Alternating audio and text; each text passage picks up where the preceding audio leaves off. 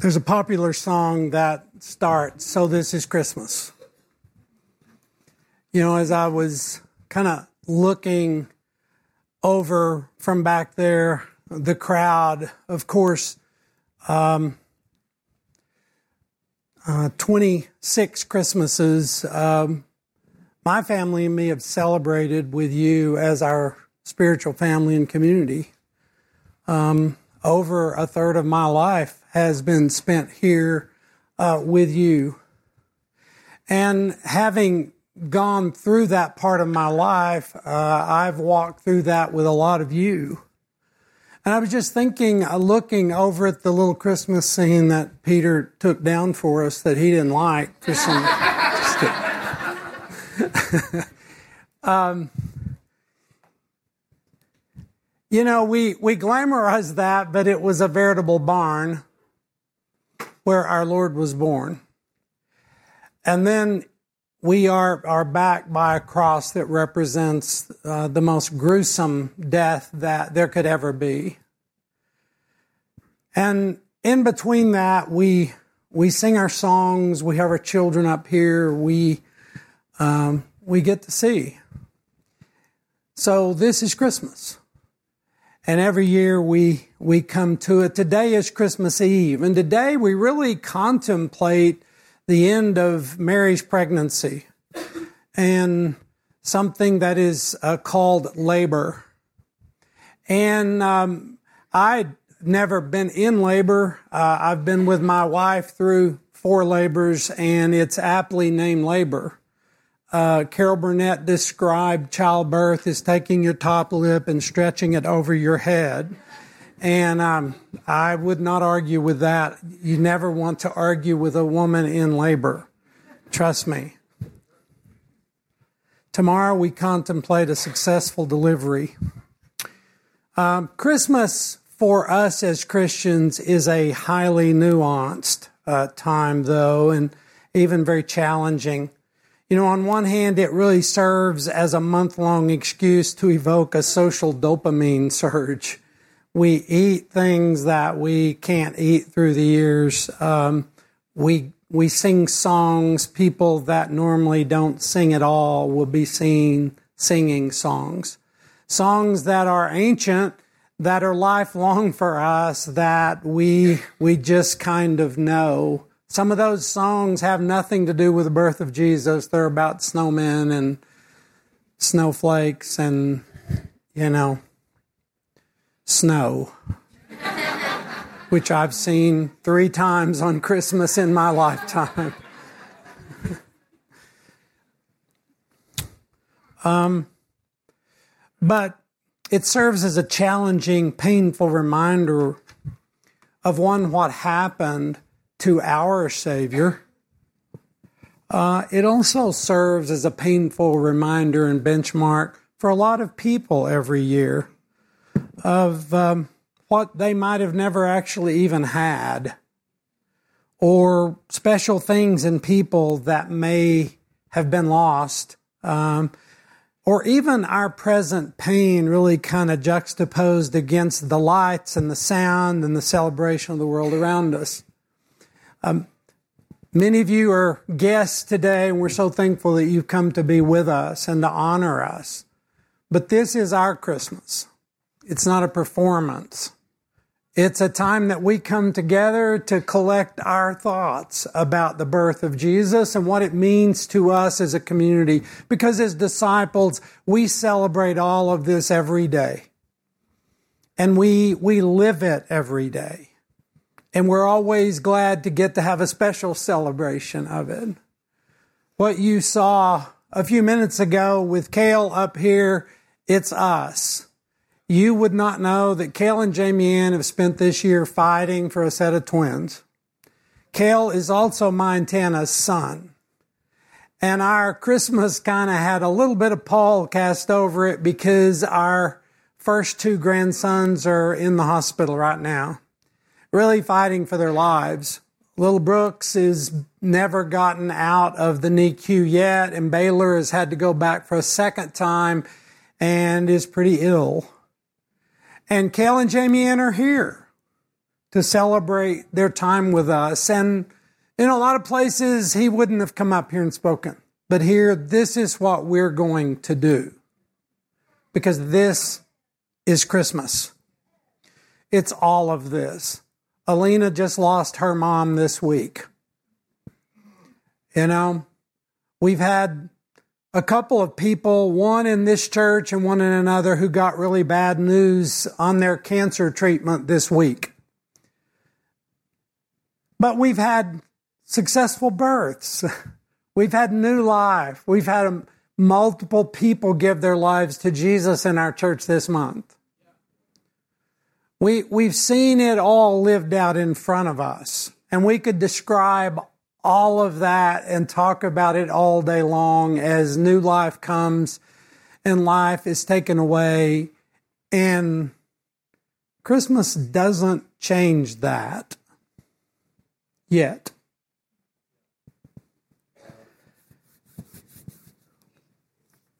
We have revealed to us in the Old Testament these promises about this Messiah, this Savior that's coming.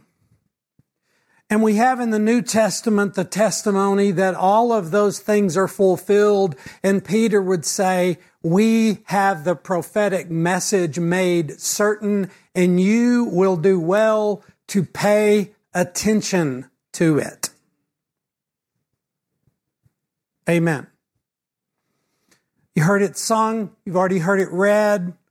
Isaiah 9, 6, For unto us a child is born, to us a son is given, and the government will be on his shoulders, and he will be called Wonderful Counselor, Mighty God, Everlasting Father, Prince of Peace. He was called the Prince of Peace. We really have pretty vague familiarity with princes in our day and age. I leaned over to Garrett during the choir and said, Kaziet looks like a Nigerian prince. Was he not stately up here? So handsome. So handsome. But, you know, we, we, we struggle with what that even means. But princes really did represent an expectation of sorts. Who was to be the next king? And in the day and age that these scriptures were written and the times they were written about, that was a big deal. Kings would have absolute control over their kingdom. And they knew what that meant. In our modern democracies, we struggle with that a lot. In fact, we're repulsed by that kind of dictatorial leadership but they were very familiar with it and knew it only as the way it was. And then we have this scene that Luke and Matthew tell us about of Jesus being born. And we, we read about the angels singing to these lowly shepherds that Luke tells us about that were nearby and this choir of angels singing glory to God in the highest heaven. And on earth peace to those on whom his favor rests. Not peace to all men. Or peace to all the spiritual realm, but peace to all those on whom his favor rests. This notion that all humans will ultimately be the recipient of the peace of Christ is an idle one, quite contrary to reality. This Jesus said, Do not think I have come to bring peace on earth.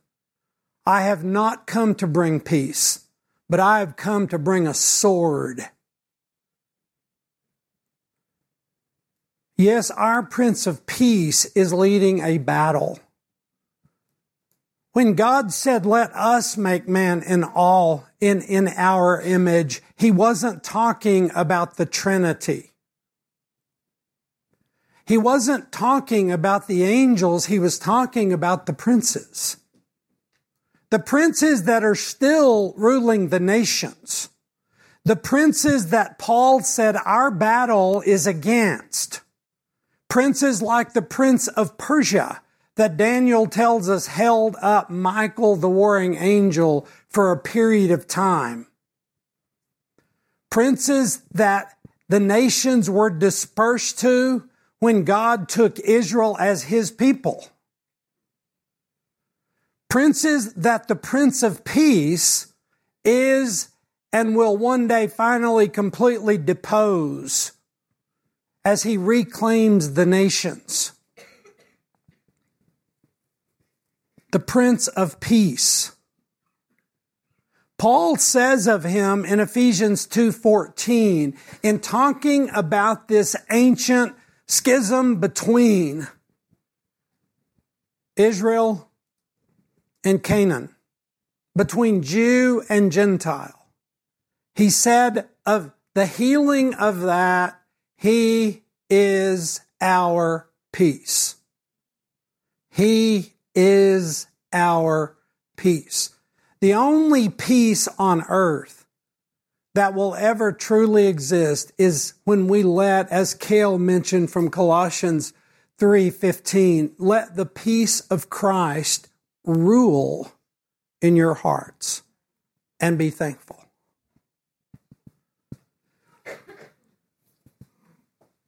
Paul says further in Ephesians 4 3, make every effort to maintain the unity of the Spirit through the bond of peace.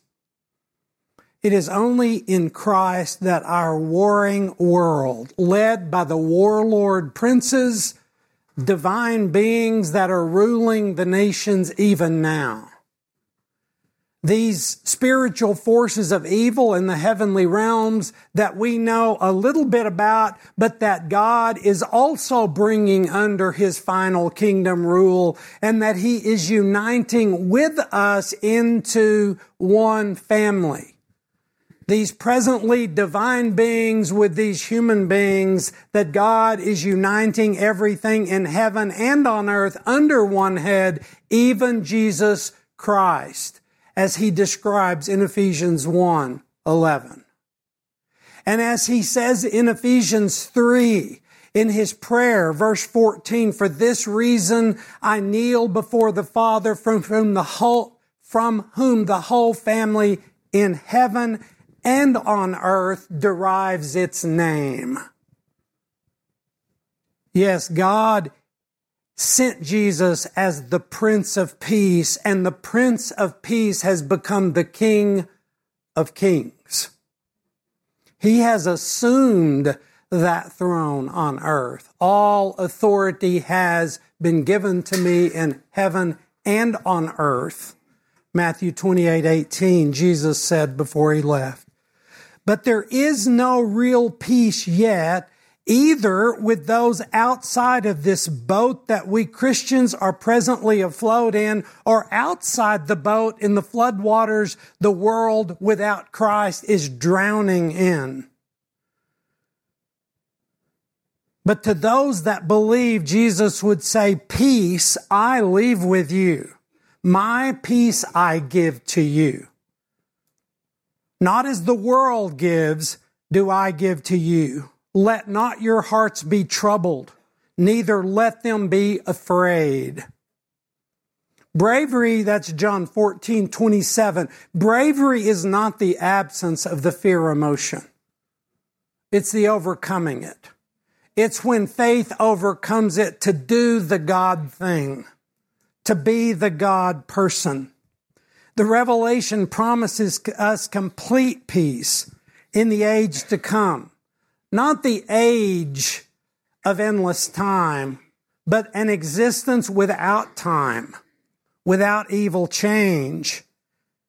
The Revelation says, And I heard a loud voice from the throne saying, Behold, the dwelling place of God is with man. He will dwell with them and they will be his people, and God himself will be with them as their God. He will wipe away every tear from their eyes, and death shall be no more. Neither shall there be mourning or crying or pain any more, for the former things have passed away. And he who was seated on the throne, King of kings, the Prince of Peace, said, Behold, I am making all things new. Revelation 21 3 to 5. But we presently live in a world, a creation of the material that is intermingled with the world. In fact, a highly populated but created spiritual realm that's invisible to us presently. That we battle against. It's who's behind the war between Israel and Gaza right now. It's who's behind the war in Ukraine and Russia and in Yemen and Ethiopia and all over our world. It's who's behind the mistreatment. It's who's behind human trafficking and ultimately it's who's behind death.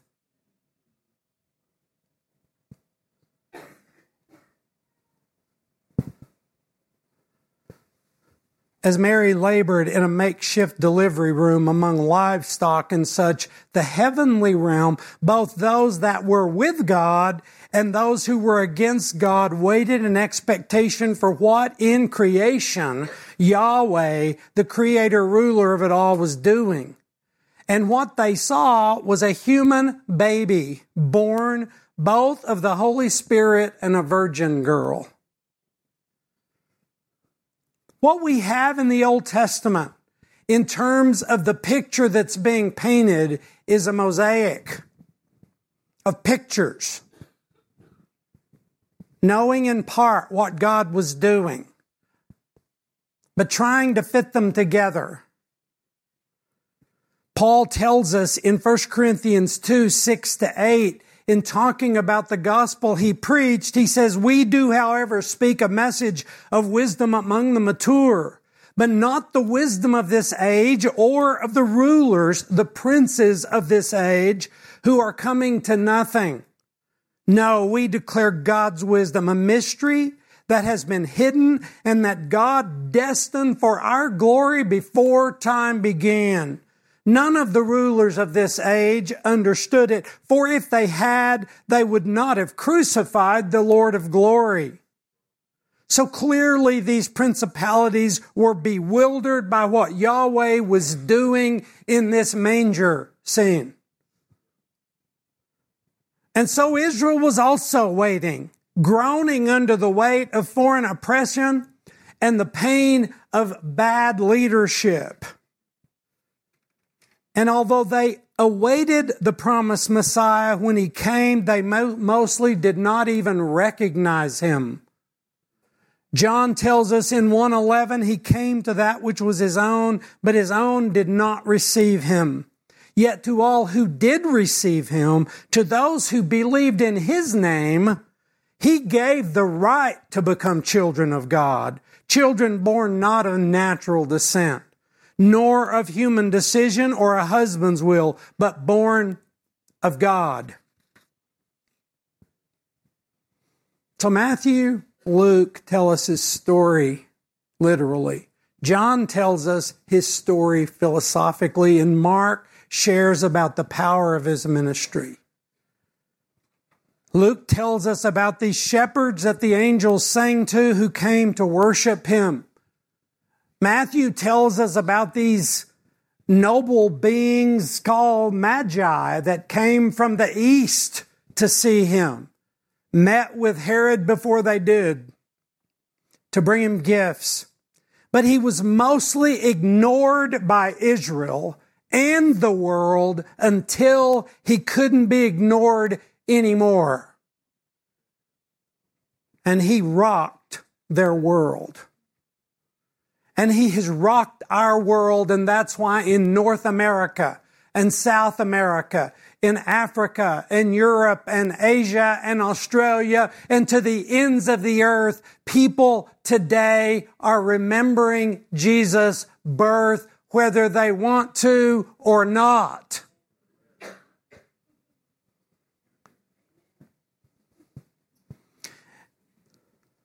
And Paul promised that this Jesus that emptied himself, Philippians 2 5, that took on the form of a servant, that he humbled himself to death on the cross will not be ignored. He said every knee will bow and every tongue will confess that Jesus is Lord to the glory of the Father. They're going to either acknowledge it now or we'll acknowledge it later, but it will be acknowledged. So it's the same today. Many adore him. Many serve him complacently from afar. Many try to ignore him but can't. Many deny him and hate him, but only those who haven't beheld him can really ignore him. Because he's already rocked our world once. The truth that the unbelieving world wants to deny is that it was Jesus that brought a sense of human equality of how women and children and weak people ought to be treated. It wasn't dictators and it wasn't world religions. It wasn't humans. When Jesus asked the apostles, Who do you say I am? Peter said, We say you're the Son of God. And he said, You're blessed for this, and it wasn't revealed to you by humans, but it was revealed to you by heaven.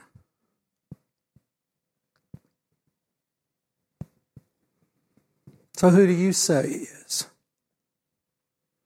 The synoptics tell a story of Jesus in a boat with the apostles. Our Bible is written in a lot of stories, just stories.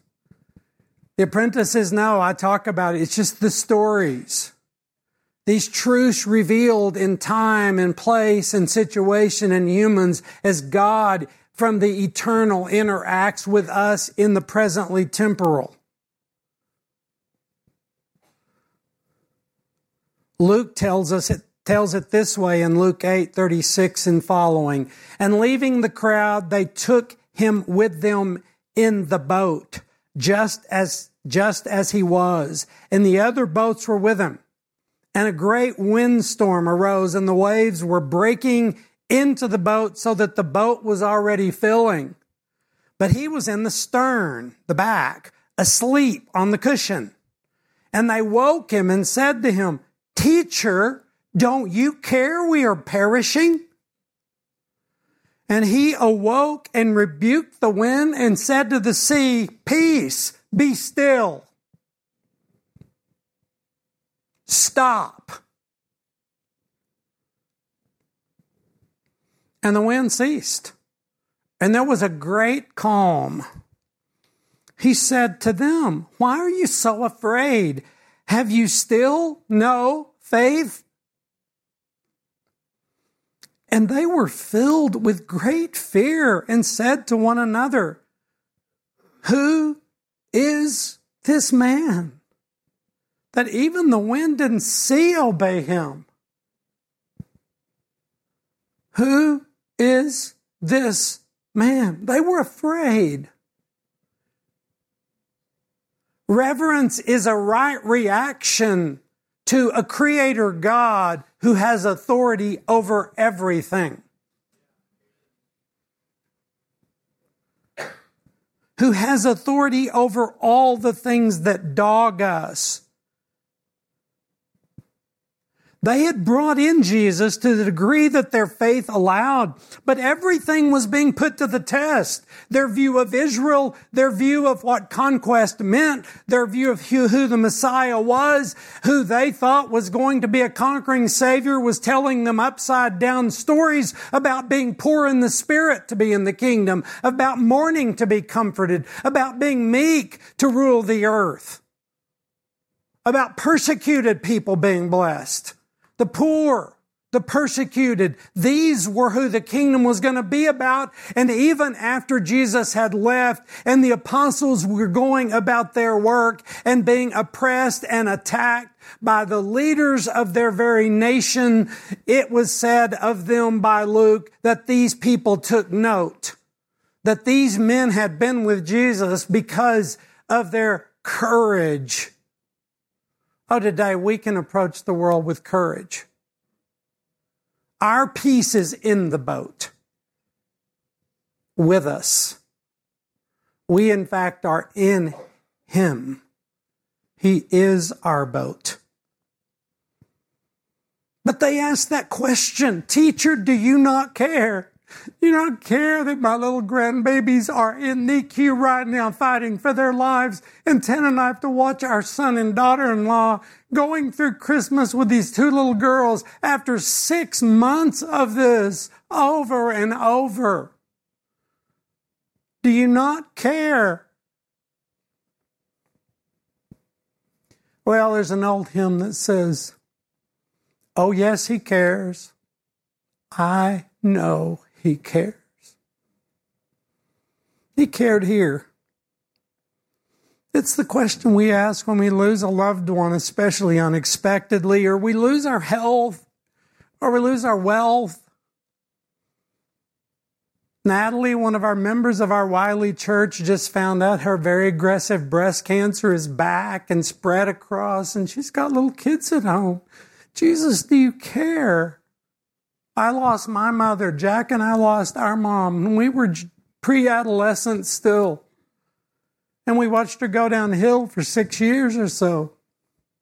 I remember the, those Christmases after she was gone and just how it was gone. Everything that had been so special about Christmas was gone.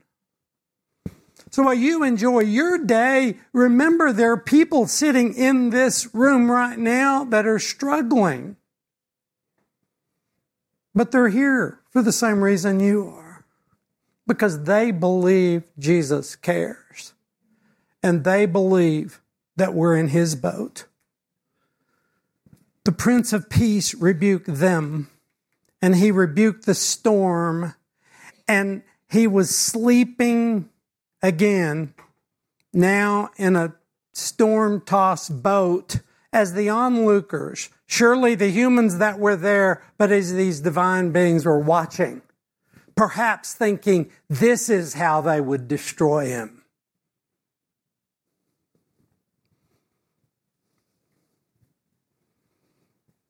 He's sleeping in a boat, not a manger. He was not a baby anymore. He was the Messiah assuming the throne that was his from creation.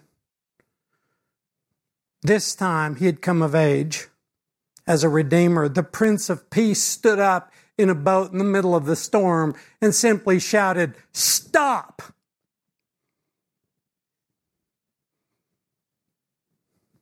And the question each of us has to answer today why are we so afraid that we cower to a world that doesn't know how to deal with the marriage problem and continues to erode the morals of God. They don't know how to raise good kids in a time of great health care, mental and physical. We have more people feeling worse, more unhappy than ever. Why are you so afraid? So the Prince of Peace was indeed Prince, even over creation. And they would find that he was in fact the King of Kings when he rose from the grave. And when they stood as this one that they thought they had defeated by brutalizing him on a cross, ascended back into the heaven with an angel saying, Now, guys, what are you standing here for? This Jesus that you just saw go up is coming back. And he is going to stop this storm. And the day is going to come when he is going to say, Stop, peace, be still. and those on whom his favor rests, those that have come to Jesus Christ in true and honest faith, will be transformed if they're here, will be resurrected into an immortal form if they've already passed. And we are going to meet the Lord in this new creation of heavens and earth. And this baby that was born sleeping in a manger to a virgin woman, and who was again lying sleeping in a tomb guarded by Rome. Just as he came out of that grave, is going to tear open heaven and he's going to show up again and say, Peace, be still. My admonition to you today is let not your heart be troubled, neither let your heart be afraid. Let your faith be strong. Let your belief be real, existential, ever present in your heart, and do not be afraid.